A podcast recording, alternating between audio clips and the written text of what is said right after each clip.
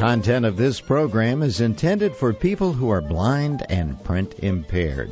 Hello and welcome to our November 2021 edition of Heard Any Good Books Lately, a program from the North Carolina Reading Service. I'm George Douglas. This program is brought to you by the Friends of the North Carolina Library for the Blind and Physically Handicapped, an organization of citizens, volunteers, and patrons all interested in supporting the library and the services it provides. Now, the Friends Group was founded in 1989 and now has more than 300 members across North Carolina. If you'd like to join the Friends Group yourself, we'll have information on how to do that later in the program. This program is all about books with special emphasis on those available from the North Carolina Library for the Blind. The library has more than 86,000 titles in its collection. Books and magazines are available in large print, braille, and talking books as well. The library has more than 11,000 patrons across the state. And if you're not a patron but are interested in becoming one, I'll have more information at the end of the program about that too. Now, this month we'll take a look at some of the most popular books checked out in the month of October at the North Carolina Library for the Blind and Physically Handicapped. Now we're going to begin the program today with a look at a program at a program at a book called Amish Promises Neighbors of Lancaster County. Now, this is book number one, and it's by Leslie Gould. Journey down a quiet lane in Lancaster County where love and heartache and friendship and healing all meet. Here's the plot. When Joel and Shawnee Beck arrive at their new home, they're looking for peace. Shawnee is thrilled to have Joel back from Iraq, but he needs time to heal, and the quiet of Lancaster seems just the place. They can't imagine any trouble with their Amish neighbors, the Laymans, but things get off to a rocky start when their son is involved in an accident that injures one of the Layman boys. Eve Laman has run her brother's household ever since the death of his wife. But Tim's a stern patriarch. Despite his protests, she's drawn to the new neighbor, Shawnee, and the two begin to form a strong friendship forged on faith and family. Things seem like they've quieted down until Joel's single and handsome army friend Charlie catches Eve's attention, a man unlike any Eve has ever met. Suddenly, life for both families becomes more complicated than any of them could ever have imagined. Again, the name of that book is Amish Promises Neighbors of Lancaster County, and it is book number one, so there are more to come by the author Leslie Gould. Now let's turn to our next book that was one of the most popular during the month of October at the Library for the Blind. This one is called, I'm sort of chuckling here because this one is called How to Kill Your Best Friend by Leslie Elliott. And this is a new book too, and it became popular very fast. It was just uh, just released in August of this year. Here's the plot.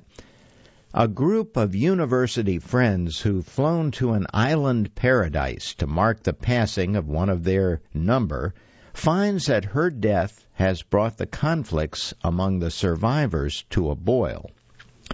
Lisa Kateb, Georgie Ayers, and Bronwyn Miller were all competitive swimmers when they were in school together. So it seems especially ironic that Lisa has drowned in Canoe Cove, where her husband Jim Kateb manages a luxury resort. Well, now that the survivors have accepted Jim's offer of free accommodations on the occasion of Lisa's memorial service, cracks gradually begin to appear, to appear in their nostalgic group portrait. Years ago, Bron had cheated on her husband, Rob Miller, with Lisa's first husband, Graham Williams, who has since died. Eternal Singleton Georgie's friendship with Lisa looks more and more like a rivalry. Nor are the group's problems in the present. Someone is sending Bron and Georgie mocking, vaguely threatening notes. Someone attacks Georgie, maybe a mugger, maybe someone after a bigger prize than her money. The sudden resignation of Jim's assistant manager, Christina, coincides all too neatly with the news that the resort is bleeding money and that Lisa's high school buddy Duncan, a private equity powerhouse, has a larger stake in it than Georgie or Bron ever suspected. The question of whether Christina has been embezzling only deepens when she turns up shot to death. As the paying guests drift away, the old school friends left to ask how Lisa could possibly have drowned realize that once you suspect one of us, you have to suspect all of us. Slyly escalating head games that will make you think twice about booking that next getaway. It shouldn't be hard to remember the name of this book. It's an odd one, I'll say. It's uh, called How to Kill Your Best Friend, and it is by Leslie Elliott.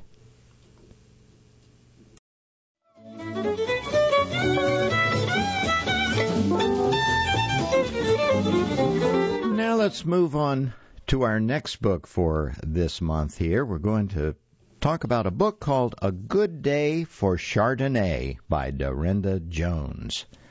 Here's the plot for this one running a small town police force in the mountains of New Mexico should be a smooth, carefree kind of job.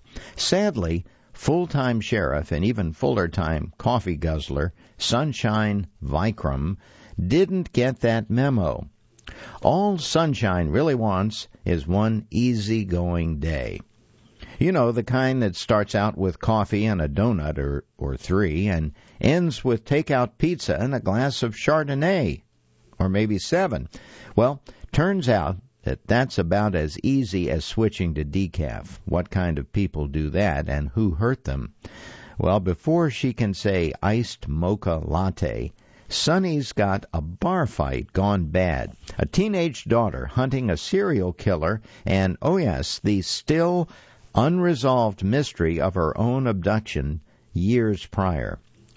All evidence points to a local distiller, a dangerous bad boy named Levi Ravinder. But Sun knows he's not the villain of her story. Still, perhaps beneath it all, he possesses the keys to her disappearance. At the very least, beneath it all, he possesses a serious set of abs. She's seen it once, accidentally.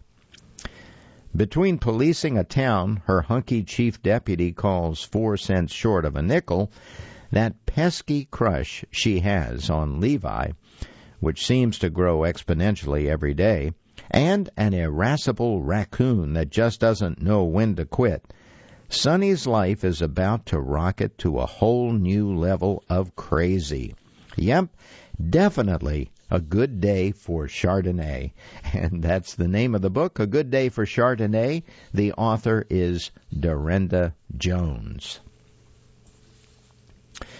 Now, here's another book that was very popular this past month, and uh, it's called Love Boat Taipei by Abigail Hing Wen. When Abigail Hing Wen was a teenager, she spent a summer in Taiwan to get in touch with her Chinese roots. The program, funded by the Republic of China, has been dubbed the Love Boat but has nothing to do with ships or the sea.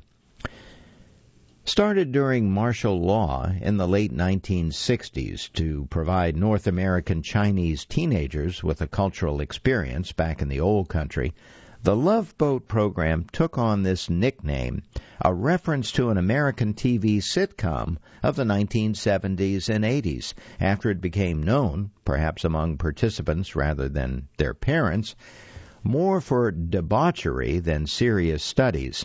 It's been a mainstay for teens with family ties to Taiwan, including restaurateur and TV personality Eddie Huang. The subject of a recent documentary, it was perhaps inevitable that it would be mined for a novel. And since heritage programs to place places like Israel and Greece are rites of passage for American teens of many ethnicities, Abigail Hing Wen has chosen a setting and a title for her debut young adult novel, Love Boat Taipei. And that is likely to resonate beyond Asian Americans. Her protagonist is 18 year old Everett Wong, who goes by the nickname of Ever. Her parents, immigrants from Fujian, via a short spell in Singapore, in Singapore before settling in a Cleveland suburb, are set on her becoming a doctor. Well, after rejections from the Ivy League, Ever finally receives an offer from Northwestern University. Ever's parents are delighted. What they don't know, and certainly wouldn't approve of, is that Ever really wants to dance and has also gotten herself admitted to the fine arts program at New York University's Tisch School. Ever keeps this secret to herself, and before she can spring it on them, her parents reveal a secret of their own. They've applied for her to attend the Chien Tan Heritage Summer Program in Taiwan. Now, at first, it sounds like punishment. Ever knows nothing about Taiwan apart from that it's an island off the coast of China. For many of the students in the program, including Ever, their strict Chinese parents haven't allowed them to date in high school. During their summer in Taipei, they attend classes in Chinese language along with electives like calligraphy, Chinese traditional medicine, Chinese dance, and martial arts. But at night in the dorms, it's anything goes. The counselors and the teachers look the other way when the students sneak out at night to go clubbing or pair up. Ever has a running list of all her parents' rules, ticking them off in her mind each time she breaks one. Yet she can't help but enjoy the freedom, even though she feels that she really is for ever Wong in her parents' eyes.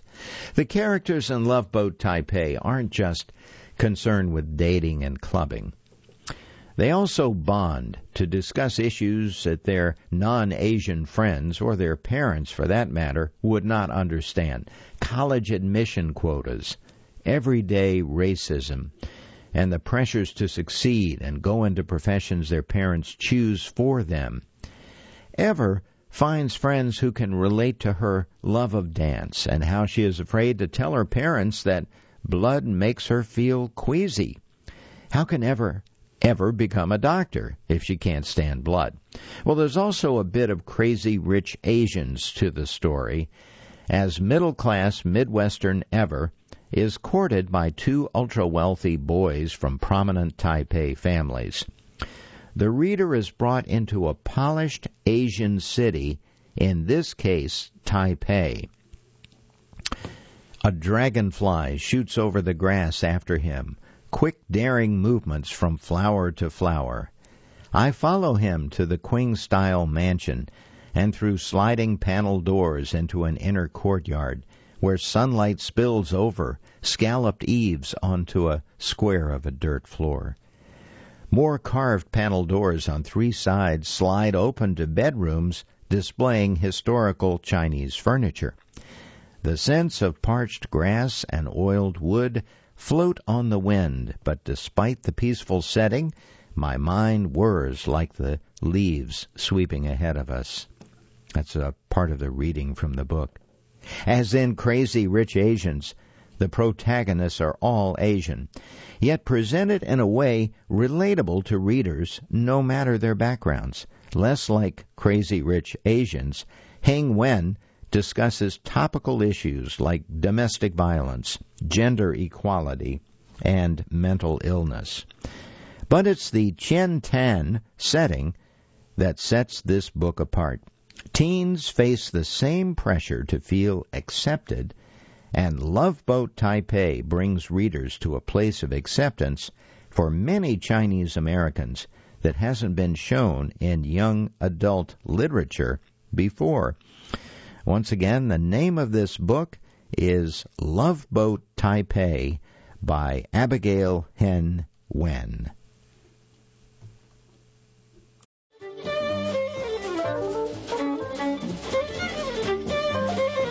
And you're listening to Heard Any Good Books Lady from lately from the North Carolina Reading Service. I'm George Douglas. Thanks for joining me today. I hope you're enjoying the program. Now we'll move on to a book, another book with an Amish setting like we read at the beginning of the program. This one is called A Reluctant Bride, an Amish of Birch Creek novel by Kathleen Fuller. She never wanted to marry. He hopes to make amends for past wrongs. Can love find a way to heal both of their hearts? Here's the plot of this one. Sadie Schrock swore she would never marry. All of her other Amish friends could court and marry. She was content to manage the family business and eventually take it over when her parents are ready to retire. But all of that changes when a reckless driver kills both of her parents and seriously injures her younger sister. With mounting hospital bills adding to the pile of debt her parents left behind, Sadie is left with no choice. She must marry. And not just any man, the man who saw her at her weakest and walked away. Aidan knows what his brother did to Sadie years ago was inexcusable. And every day since that incident, Aidan has lived with the guilt for not intervening sooner. When he is faced with the chance to protect Sadie once again, he can't let her down, even if it means living with the scorn of the woman he loves for the rest of his life. Working alongside Aidan at the store, Sadie realizes he isn't the same boy who once betrayed her. Just when Sadie starts to let her guard down and perhaps develop feelings for her new husband, dangerous secrets are revealed.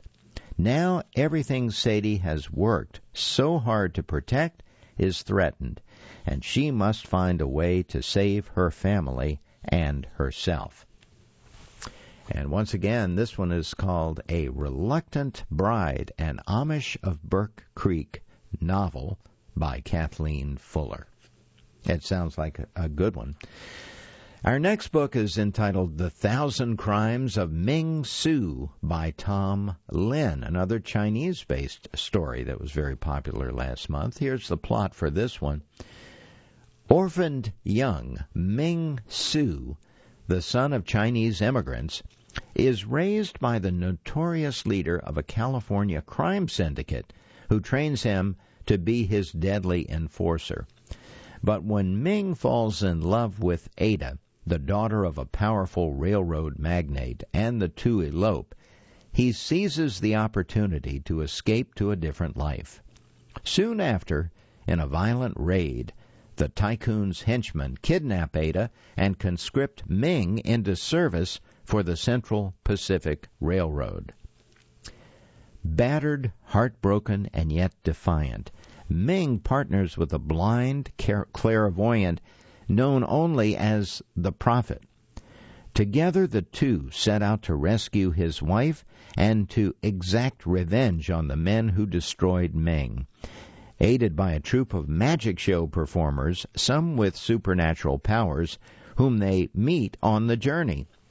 Ming blazes his way across the West settling old scores with a single minded devotion that culminates in an explosive and unexpected finale. Written with the violent ardor of Cormac McCarthy and the otherworldly inventiveness of Ted Chiang, The Thousand Crimes of Ming Tsu, is at once a thriller, a romance, and a story of one man's quest for redemption in the face of a distinctly American brutality. And once again, the book is entitled The Thousand Crimes of Ming Tsu, and it was written by Tom Lin. The next book we're going to take a look at today is in the sports genre, and it was very popular in October at the Library for the Blind. It is entitled Till the End by C.C. Sabathia. And uh, this is a new book. It was just released in July of 2021. Here's what it's about. One of the best pitchers of his generation and often the only black man on his team shares an extraordinary life in baseball. A high school star in several sports, Sabathia was being furiously recruited by both colleges and professional teams when the death of his grandmother, whose Social Security checks supported the family, meant that he couldn't go to college even with a full scholarship. He recounts how he learned that he had been drafted by the Cleveland Indians in the first round over the PA system at his high school. In 2001, after three seasons in the minor leagues, Sabathia became the youngest player in Major League Baseball. He was age 20. His career took off from there, and in 2008, he signed with the New York Yankees for seven years and $161 million, at the time the largest contract ever for a pitcher. With the help of Vanity Fair contributor Smith, Sabathia tells the entertaining story of his 19 seasons on and off the field. The first 14 ran in tandem with a poorly hidden alcohol problem and a propensity for destructive bar brawls. His high school sweetheart, Amber, who became his wife and the mother of his children, did her best to help him manage his repressed fury and grief about the deaths of his two beloved cousins and his father. But Sabathia pursued drinking with the same till the end mentality as everything else. Finally, a series of disasters led to a month of rehab in 2015. Leading a sober life was necessary, but it did not tame Sabathia's trading trademark feistiness. He continued to fiercely rile his opponents and foment the fighting spirit in his teammates until debilitating injuries to his knees and pitching arm led to his retirement in 2019. This book represents an excellent launching point for Jay Z's new imprint, Roc Lit 101. Well, everything about Sabathia is larger than life, yet he tells his story with honesty and humility. A book of nonfiction and an autobiography by C.C. Sabathia, the baseball player. And uh, this is a book that is now available at the Library for the Blind, and it was released just in July of this year. Next, a book of fiction, The Strange Case of the Moderate Extremists, a Detective Varg story by Alexander McCall Smith. Here's the plot. Detective Ulf Varg from the Department of Sensitive Crimes is often called upon to investigate unusual matters, but rarely is he asked to conduct an inquiry on behalf of his own family. Is such a thing ethical? Well, adding to Ulf's moral discomfort is the fact that he does not exactly see eye to eye with his younger brother Bjorn, a leading player in one of Sweden's right wing parties, the moderate extremists. Still, family is family, so Ulf finds himself working to uncover the mole leaking secrets to a, a rival party, the extreme moderates all of this in addition to his responsibilities to the department, which include investigating a case of cat related sabotage. As always, it's up to Ulf to close the case, even if he encounters unexpected resistance from the victims themselves. From literary master McCall Smith, this is a bewitching short foray, witty and warm, into Scandinavian mystery. And uh, that sounds like a good one. Again, it's called The Strange Case of the Moderate Extremist. That was the name of the party. A Detective Varg story by Alexander McCall Smith. Now, here's another book with a funny title. This one is under the category of fiction and humor. And the title of it is Everyone in This Room Will Someday Be Dead by Emily R. Austin. First, a little information about the author because she's new. Emily Austin was born in Ontario, Canada, and received a writing grant from the Canadian Council for the Arts in 2020. She studied English literature and library science at Western University, and she currently lives in Ottawa. Everyone in this room will someday be dead is her first novel, and here's what it's about. Gilda, a 20 something atheist and an animal loving lesbian, cannot stop ruminating about death. Alienated from her repressive family, she responds to a flyer for free therapy at a local Catholic church.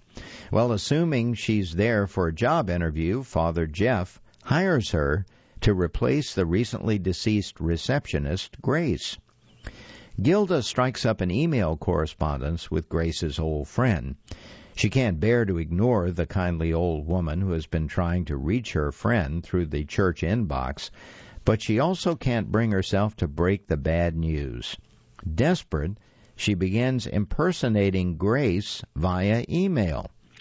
But when the police discover suspicious circumstances surrounding Grace's death, Gilda may have to finally reveal the truth of her mortifying existence. That's an interesting story, right? And that is called Everyone in This Room Will Someday Be Dead by Emily R. Austin. And time for just one more book. This is All the Little Hopes, a novel by Leah Weiss. A southern story of friendship forged by books and bees when the timeless troubles of growing up meet the murky shadows of World War II. Deep in the tobacco land of North Carolina, nothing's been the same since the boys shipped off to war and worry took their place. Thirteen year old Lucy Brown is precocious and itching for an adventure then Allie Bert Tucker wanders into town, an outcast with a puzzling past, and Lucy figures the two of them can solve any curious crime they find, just like her hero, Nancy Drew. Their chance comes when a man goes missing, a woman stops speaking, and an eccentric gives the girls a mystery to solve that takes them beyond the ordinary. Their quiet town, seasoned with honeybees and sweet tea, becomes home to a Nazi prisoner of war camp. More men go missing. And together the girls embark on a journey to discover if we ever really know who the enemy is. Lush with southern atmosphere, All the Little Hopes is the story of two girls growing up as war creeps closer, blurring the difference between what's right, what's wrong, and what we know to be true. All the Little Hopes, a novel by Leah Weiss. And that's all the time we have for this month's edition of Heard Any Good Books Lately. I'm George Douglas. Hope you enjoyed the program. If you'd like more information about how to become a patron of the North Carolina Library for the Blind, simply Google or search for NC Library for the Blind. Call toll free 888 388 2460. You can also use those same numbers to join the Friends of the North Carolina Library for the Blind and Physically Handicapped, our sponsor for this program. This program is intended for people who are blind or print impaired. Heard any good books lately? Will be available right after the broadcast at our website, ncreadingservice.org. So long until next time.